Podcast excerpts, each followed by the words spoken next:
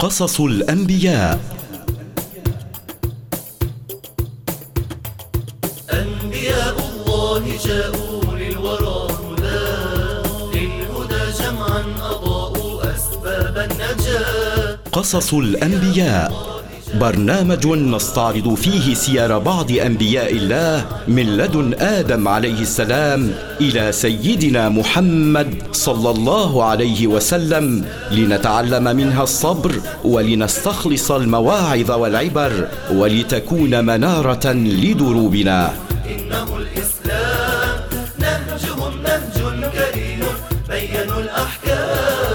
قصص الأنبياء نقدمه في أسلوب شيق خال من الروايات المكذوبة التي كثر انتشارها. بسم الله الرحمن الرحيم. والحمد لله رب العالمين. والصلاة والسلام على سيدنا ومولانا محمد وعلى آله وصحبه الطيبين الطاهرين. الشمس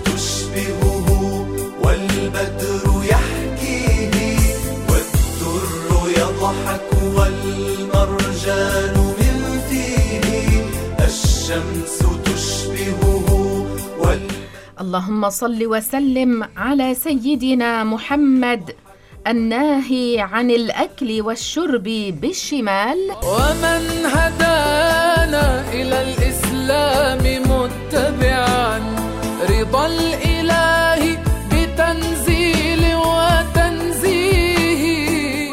تحية مكللة بالصدق مليئة بالوفاء والإخلاص مفعمة بالحب أوجهها إلى كل مستمعينا الكرام الذين يستمعون إلينا عبر موجة 92.1 إف إم وإلى كل من يتابعنا عبر الإنترنت على الموقع 2mfm.org أبي أنتم ووالدتي ونظرة منكم للصب ترويه. يا سيدي. بأبي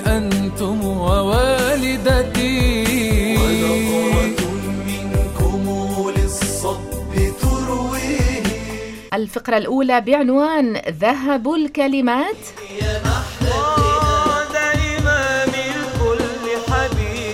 والفقرة الثانية بعنوان احفظ لسانك. يا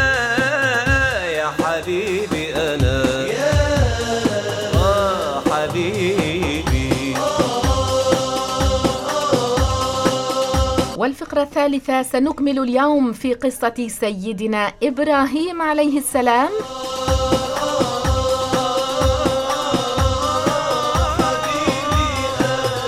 وصلنا معكم إلى قصة الذبيح إسماعيل ماذا جرى بين إبراهيم وإسماعيل عليهما السلام؟ يا كنز المزايا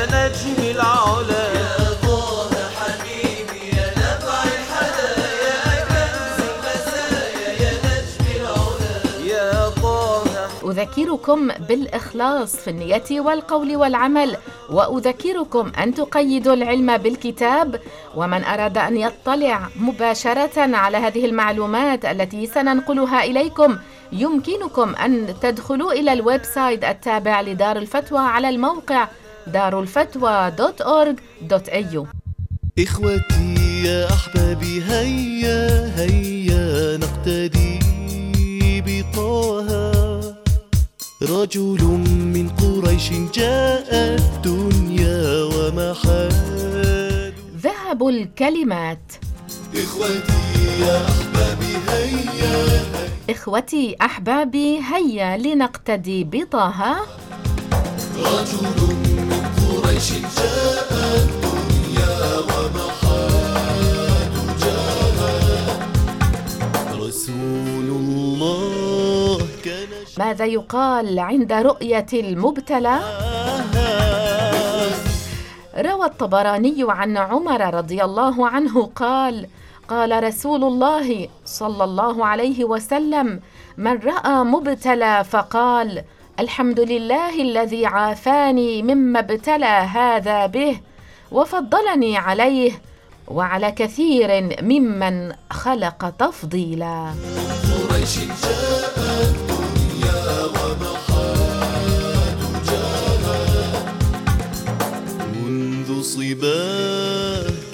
صدق ماذا يقال عند زيارة القبور؟ صلى عليه الله بالإحسان أعطى عن أبي هريرة رضي الله عنه أن النبي صلى الله عليه وسلم أتى المقبرة فقال السلام عليكم دار قوم مؤمنين. وإنا إن شاء الله بكم للاحقون. وإذا سار كان دربه يعرف من طيب شذاه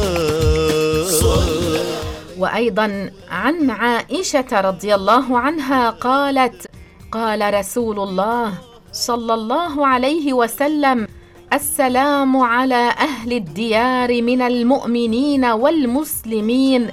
يرحم الله المستقدمين منا والمستأخرين وإنا إن شاء الله للاحقون.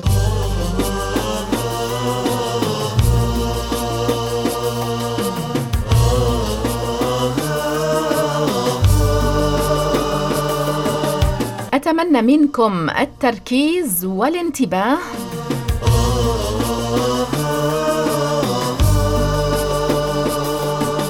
سنحذر اليوم من عبارة هي صريحة في الكفر مخرجة من الدين.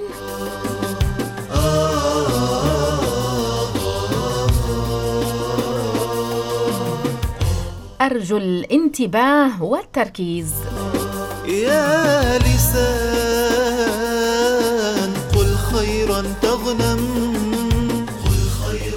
قبل أن أقول لكم وأنقل لكم هذه العبارة الصريحة بالكفر.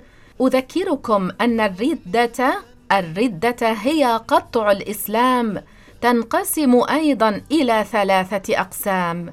الردة وهي قطع الإسلام وتنقسم إلى ثلاثة أقسام أفعال وأقوال واعتقادات. كما اتفق على ذلك أهل المذاهب الأربعة الشافعية والحنفية والمالكية والحنابلة.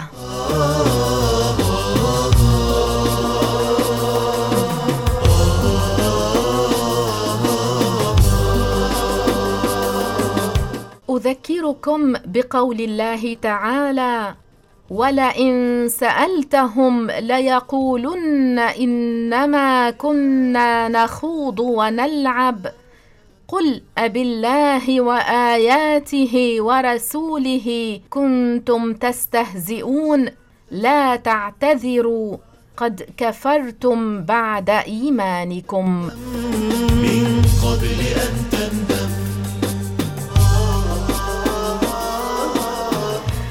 أذكركم بقول الإمام المجتهد محمد بن جرير الطبري قال في كتابه تهذيب الآثار إن من المسلمين من يخرج من الإسلام من غير أن يقصد الخروج منه.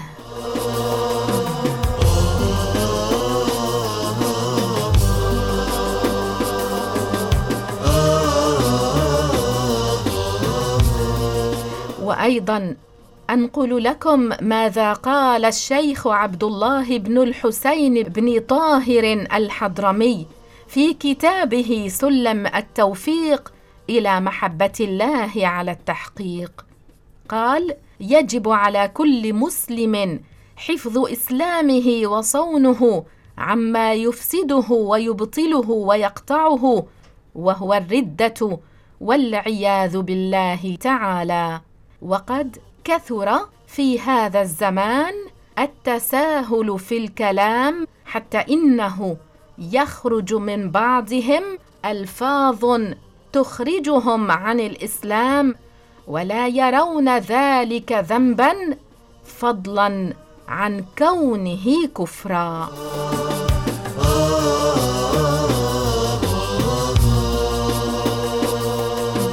اسمعوا معي ماذا قال سيد البكري الدمياطي في إعانة الطالبين على حل ألفاظ فتح المعين. واعلم أنه يجري على ألسنة العامة جملة من أنواع الكفر من غير أن يعلموا أنها كذلك. فيجب يجب على أهل العلم أن يبينوا لهم ذلك لعلهم يجتنبونه. إذا علموه لئلا تحبط أعمالهم ويخلدون في أعظم العذاب وأشد العقاب. ومعرفة ذلك أمر مهم جدا وذلك لأن من لم يعرف الشر يقع فيه وهو لا يدري. كلام جميل من لم يعرف الشر يقع فيه وهو لا يدري. وكل شر سببه الجهل وكل خير سببه العلم فهو النور المبين والجهل بئس القرين.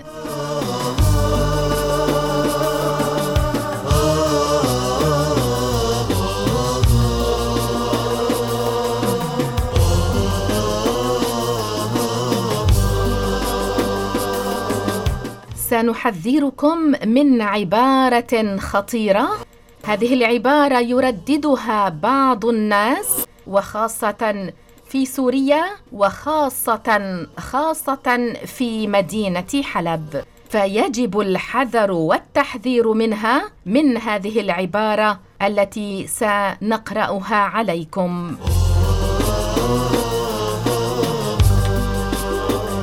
يجب التحذير من قول بعض الناس أبوس ربك. هذا قول صريح في الكفر لأن البوس لا معنى له إلا التقبيل. قال صاحب القاموس البوس التقبيل.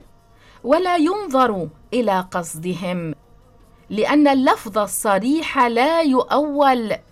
وقد اتفق العلماء على أن اللفظ الصراحة لا يقبل فيه التأويل. قال الحبيب بن الربيع أحد أكابر المالكية. ادعاء التأويل في لفظ صراح لا يقبل. وقال الحافظ تقي الدين السبكي في فتاويه لا يقبل التأويل البعيد. وهذا معنى قول إمام الحرمين اتفق الأصوليون على أن من نطق بكلمة الردة وزعم أنه أضمر تورية كفر ظاهرا وباطنا. واسكت عن شر تسلم. واسكت عن شر تسلم. يجب التحذير من قول بعض الناس أبوس ربك فهذا قول صريح في الكفر. من وقع في نوع من أنواع الردة سواء الفعلي أو القولي أو الاعتقادي يجب عليه فورا العودة إلى الإسلام بالنطق بالشهادتين. يا لسان قل خيرا تغنم. قل خيرا تغنم. واسكت عن شر تسلم. واسكت عن شر تسلم. من قبل أن تندم. من قبل أن تندم. قال الله تعالى في محكم كتابه إن الله يأمر بالعدل والإحسان وإيتاء ذي القربى وينهى عن الفحشاء والمنكر والبغي. ربنا عز وجل يأمر بالعدل. يأمر بالإحسان يأمر بإيتاء ذي القربى ولا يأمر الناس بأن يقولوا كلاما سخيفا. لذلك كان من المهم التحذير من كلمة شاعت بين العوام وبين الصغار وهي قول بعضهم بالعامية شكر بكر اللي ربي عدل العشرة. هذه العبارة يجب التحذير والحذر منها. من قالها ويفهم منها معناها أن الله أمر الناس بأن يقولوا كلاما سخيفا فقد كذب الشريعة والعياذ بالله. فالله تعالى لا يأمر بعمل سخيف ولا بقول سخيف. اذا حذروا من قولي شكر بكر اللي ربي عدل العشرة فهذه العبارة لا يجوز أن تقال.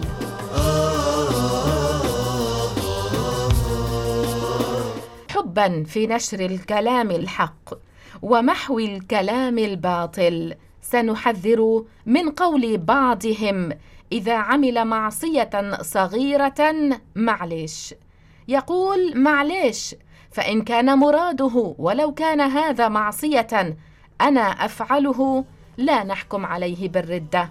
وإن كان يفهم من ذلك هذا ذنب صغير وليس ذنبا كبيرا لا يحكم عليه بالردة كذلك. لكن يجب النهي عن هذه الكلمة. أما إن كان يفهم من هذه الكلمة أن هذا الشيء لا بأس به وأنه حلال مع علمه بحرمته في دين الله فإنه يقع في الردة. فالحلال ما أحله الشرع والحرام ما حرمه الشرع. الحسن ما حسنه الشرع والقبيح ما قبحه الشرع.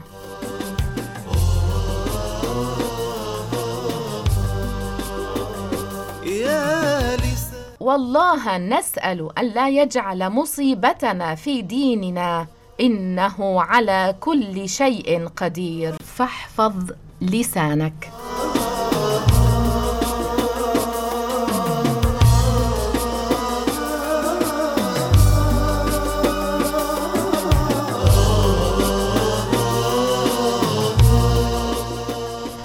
الذبيح إسماعيل عليه السلام. جاء المرسلون لهدي الأمم.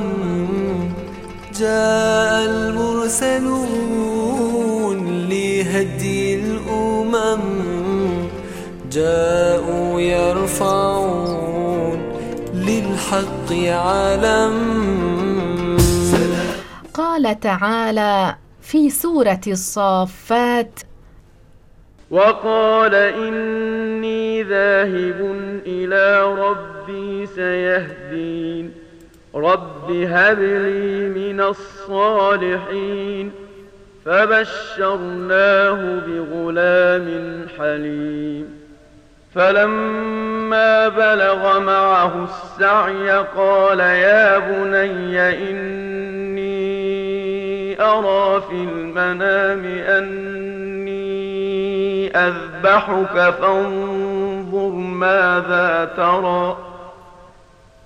قال يا أبت افعل ما تؤمر ستجدني إن شاء الله من الصابرين. فلما أسلما وتله للجبين وناديناه أن يا إبراهيم قد صدقت الرؤيا إنا كذلك نجزي المحسنين إن هذا لهو البلاء المبين وفديناه بذبح عظيم وتركنا عليه في الآخرين سلام على إبراهيم.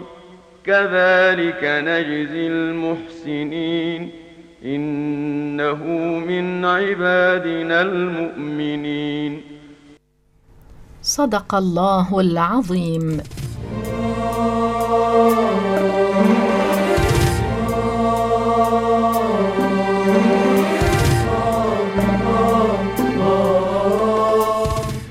يذكر الله تبارك وتعالى عن خليله إبراهيم عليه السلام أنه لما هاجر من بلاد قومه إلى حيث يتمكن من طاعة الله وعبادته والجهاد في سبيله. سأل إبراهيم ربه أن يهبه ولدا صالحا فبشره الله بغلام مبارك حليم. وهو إسماعيل عليه السلام. لأنه أول من ولد له على رأس ست وثمانين سنة من عمر إبراهيم عليه السلام. مصابيح الزمان وعلموا الخلق البيان وبحسن أخلاق لهم قد استفاد الخافقان. مصابيح الزمان. رأى إبراهيم عليه السلام في منامه رؤيا أن الله تعالى يأمره بذبح ولده إسماعيل ورؤيا الأنبياء وحي. فما كان من نبي الله إبراهيم عليه السلام بعد أن استيقظ من النوم إلا أن سارع لتنفيذ أمر الله دون تردد. رأى إبراهيم عليه السلام في منامه رؤيا أن الله يأمره بذبح ولده إسماعيل ورؤيا الأنبياء وحي. فما كان من نبي الله إبراهيم بعد أن استيقظ من النوم إلا أن سارع لتنفيذ أمر الله دون تردد. وقد قيل لما أراد إبراهيم عليه السلام ذبح ولده إسماعيل قال له انطلق فنقرب قربانا إلى الله عز وجل. فأخذ سكينا وحبلا ثم انطلق مع ابنه إسماعيل. وقيل إسحاق حتى إذا ذهبا بين الجبال قال له إسماعيل يا ابت أين قربانك؟ فقال له إبراهيم ما ورد في سورة الصافات. قال يا بني إني أرى في المنام أني أذبحك فانظر ماذا ترى. يقال عرض إبراهيم ذلك على إسماعيل ليكون أطيب لقلبه وأهون عليه من أن يأخذه قسرا ويذبحه قهرا. وبمسعاه وحكمته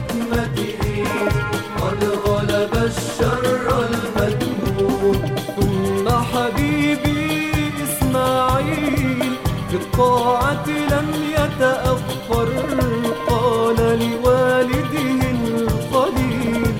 يا افعل ما اذا قيل لما أراد إبراهيم عليه السلام ذبح ولده إسماعيل قال له انطلق فنقرب قربانا إلى الله عز وجل. فأخذ سكينا وحبلا ثم انطلق مع ابنه إسماعيل وقيل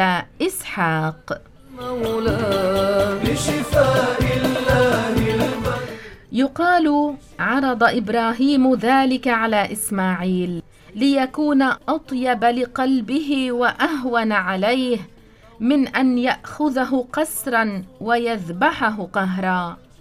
بادر إسماعيل الحليم أباه بقوله قال يا أبت افعل ما تؤمر ستجدني إن شاء الله من الصابرين. فكان جواب إسماعيل لأبيه إبراهيم في غاية السداد والطاعة لأبيه إبراهيم. وأراد إسماعيل أن يخفف عن أبيه لوعة الثكل ويرشده إلى أقرب السبل ليصل إلى قصده. فقال لأبيه إبراهيم يا أبت اجعل لي وثاقا وأحكم رباطي حتى لا أضطرب. واكفف عني ثيابك حتى لا ينتضح عليك من دمي. فتراه أمي فتحزن وأسرع مر السكين على حلقي ليكون أهون للموت علي. فإذا أتيت أمي فاقرأ عليها السلام مني. فأقبل عليه إبراهيم برأفة وحنان الآباء يقبله ويبكي ويقول له نعم العون أنت لي يا بني على أمر الله عز وجل. فلما استسلما لأمر الله وألقاه على وجهه وقيل أراد إبراهيم أن يذبحه من قفاه لئلا يشاهده في حالة الذبح.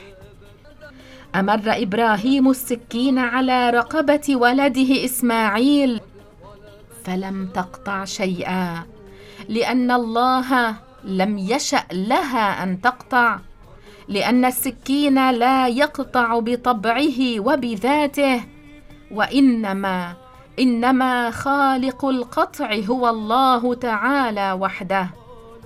والسكين سبب للقطع فلا تقطع إلا بمشيئة الله.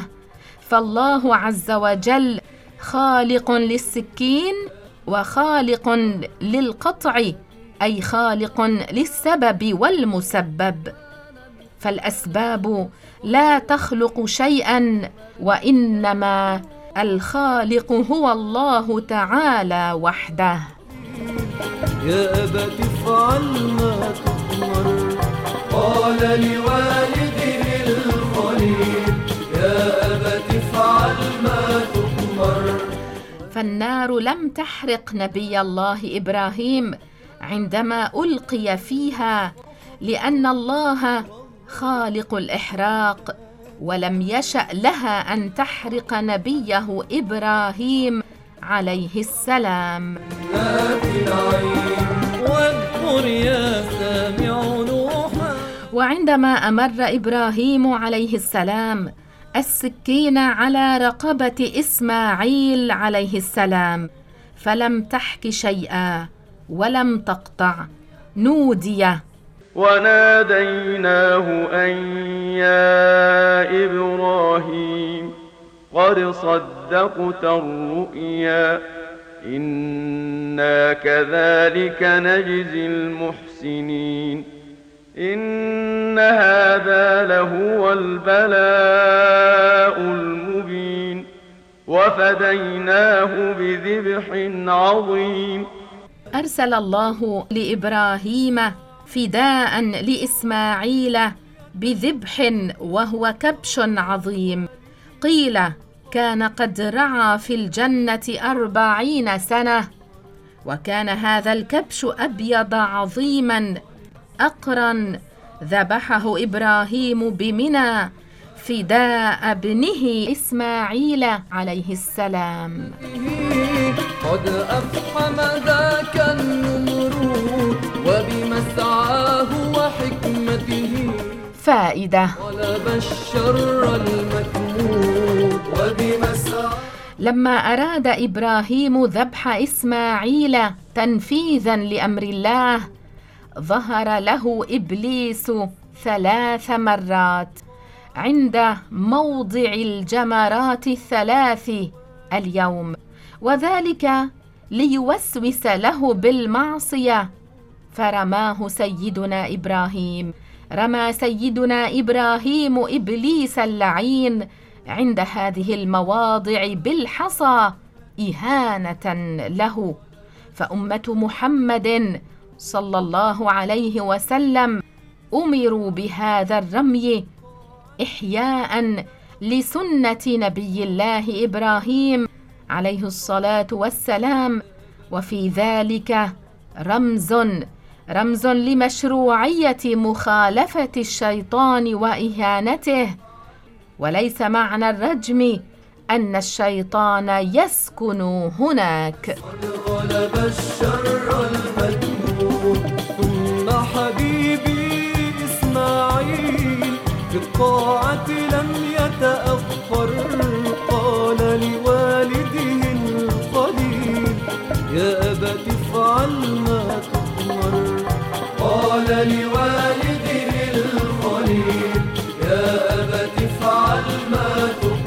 هذا ما نقلناه إليكم من قصة الذبيح إسماعيل عليه السلام. للصبر رغم بليات وكروب عوفي بشفاء فائدة؟ دع همومك يا محزون إن الله إذا أمر بشيء يكون حسنا فالله يبيح ما يشاء ويحرم ما يشاء. فقد أباح لنا أن نذبح بعض البهائم ونستمتع بأكلها. أما أمر الله لإبراهيم بذبح ولده إسماعيل فيه حكمة وفيه إظهار كمال انقياد إبراهيم وإسماعيل لله عز وجل.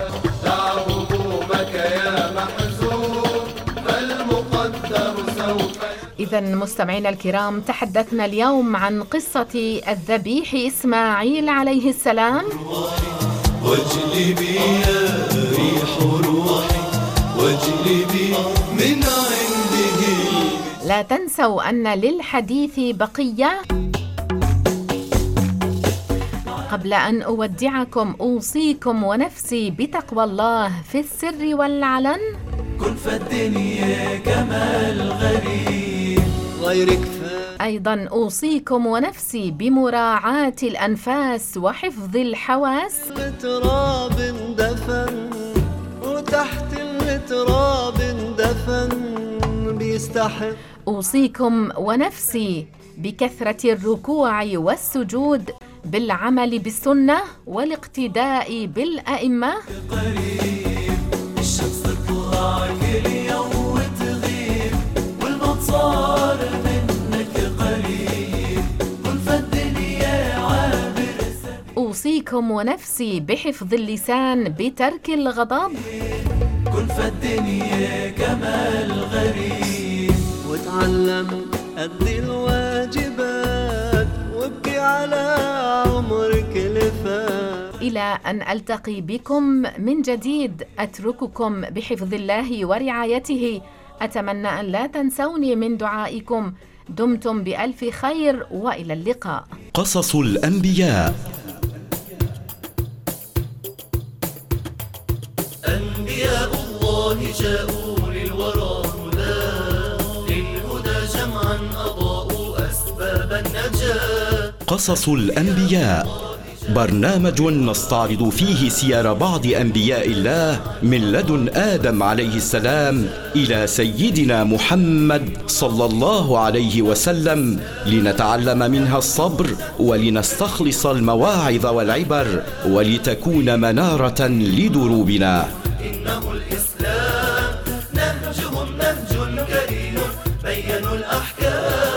قصص الأنبياء نقدمه في أسلوب شيق خال من الروايات المكذوبة التي كثر انتشارها.